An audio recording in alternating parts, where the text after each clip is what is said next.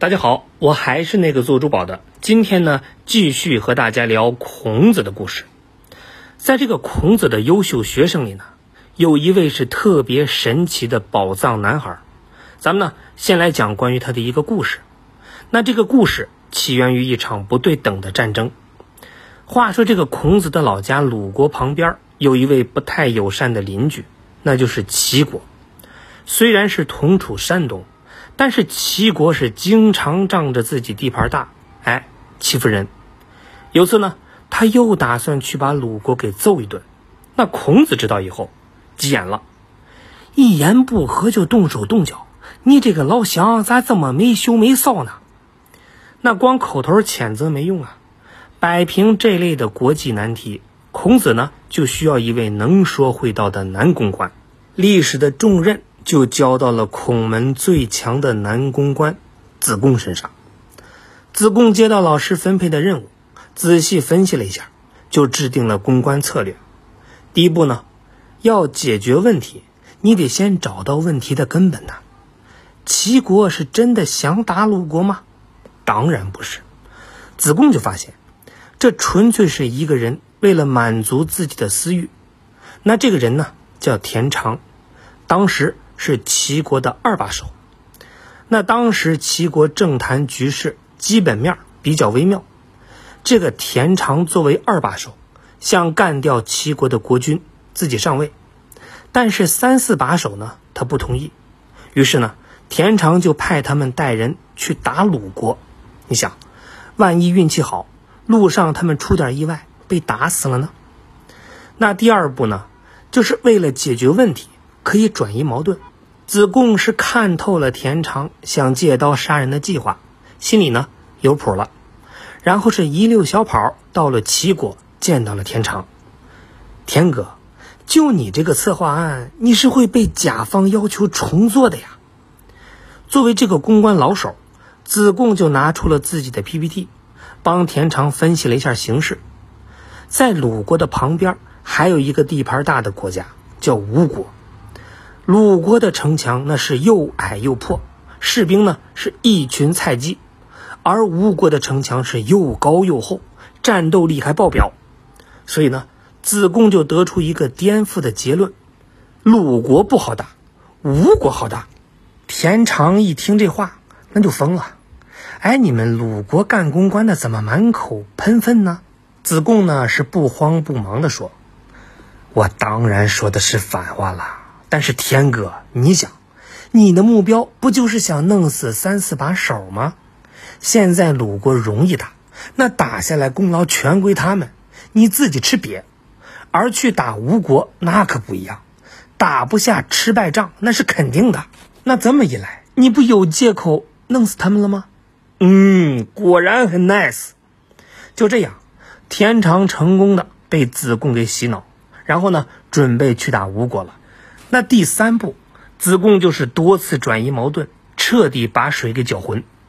那光忽悠了齐国，子贡觉得还是不够，一定得多拉几个国家下水，彻底呢把水给搅浑。于是忽悠完齐国以后，又分别拜访了吴国、越国和晋国。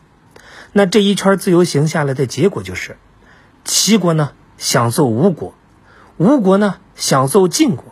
而越国呢，又想做吴国，好家伙，整个一场春秋大乱斗。那这么一来呢，就没人找鲁国的麻烦了。子贡呢，也拍拍屁股找孔子去了。那之后，这场乱斗斗出了很多的知名人物和历史的知识点。勾践灭吴，知道吧？范蠡西施，总听说过吧？那这个过程呢，大概是这样的：子贡忽悠完各国以后。回去向老师孔子报告，然后吴王夫差给爹报仇，把越国揍了一个半死。越王勾践被虐待以后，发誓呢要揍回去，于是就派了著名的女演员西施去勾引夫差，而夫差每天忙着约会，勾践就趁你虚要你命，干掉了夫差。所以，当所有人都以为勾践灭吴是由一个女艺人引发的惨案的时候，我要告诉你，那是表面，真正隐藏在事件幕后的，是一个男公关。所以，这种光靠嘴就能改变天下男人命运的男人，就很值得我们来看一看。子贡呢，魏国人，也就是今天的河南人，而且这个家伙还有一个浪漫中带着一股恋爱风的名字——端木赐。子贡在孔门十哲中，靠着这张忽悠天下的嘴，成功分配到了言语课。这些呢都不重要，重要的是。子贡的口才好，不是书读得多、滔滔不绝的好，也不是脑筋急转弯的好，而是那种高情商的好。子贡呢，绝对算得上是位情商大师。那具体好在哪儿呢？你听啊，作为子贡的老师，也就是孔子，为了实现自己的理想呢，带着学生们出国找工作。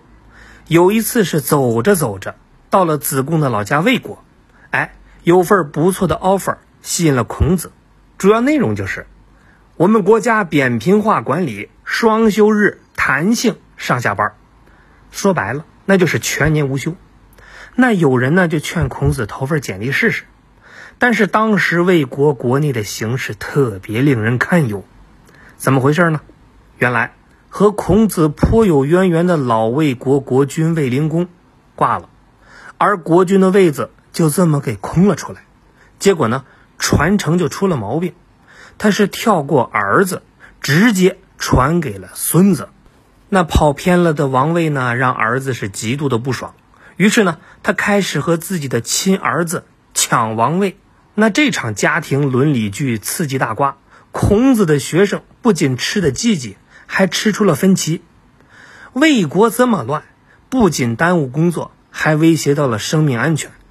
学生们很想知道孔子怎么看，那有个胆小的学生就怂恿子贡：“哎哎，等会儿呢，你去找老师唠唠嗑。”那子贡也不傻，我长得像炮灰吗？这会他知道不轻松，又不能问的太直接，否则呢肯定会被孔子骂八卦；又不能问的不好回答，让老师孔子又没面子下不来台。毕竟还要在魏国职场上混嘛。那怎么问才合适呢？哎，听节目的戴眼镜的朋友注意了啊！子贡高情商来了。老师，你觉得伯夷、叔齐这俩人怎么样呢？嗯，人品好，有智慧，他们是贤人。可听说他俩下场很惨呐，那一定发过牢骚吧？嗯，他们不就是想当闲人吗？正好当上了，好事儿啊！那好比你非要考清华，结果现在考上了。还怪北大不要你，你太凡尔赛了吧？那这段呢，在《论语》的原文是这么说的：“入曰，伯夷、叔齐何人也？曰，古之贤人也。曰，怨乎？曰，求人而得人，又何怨？”那这个成语“求人得人”就源于这句话。现代的意思呢，就是自己的理想或者梦想最终实现了，那是好事儿。就这样，师徒唠完嗑，子贡出来告诉大家，孔老师不会在魏国上班的。各位呢，赶紧睡，明天还要早起赶路呢。听到这儿，你们是不是也一脸懵呢？哎，这俩人的对话是人话吗？我怎么就听不懂呢？你看，这就是高情商。子贡是怎么秒懂孔子的想法呢？那要从对话里的伯夷和叔齐说起。在这个商朝的时候，有个小诸侯国叫孤竹国，伯夷和叔齐呢是这个国家的两个小王子，两个人的关系很不错。可有一天，他们的爸比呢挂了，麻烦呢也来了，谁继承王位呀？别人都为这个位置打破了头，可轮到这俩兄弟却很谦让，哥你大你来，不不不不不，你丑还是你来。那为了让对方顺利登上王位，成为宅男，两个人都做出了跑路的选择，结果呢还撞一起了。这就是兄弟让位的故事。哥俩呢因为互相谦让，被孔子夸为贤人，还夸他们是求人得人，让人体会到了亲人之间的温暖。那反观魏国父子，儿子打老子的动手行为，孔子呢很鄙视，不打算掺和，谁都不帮。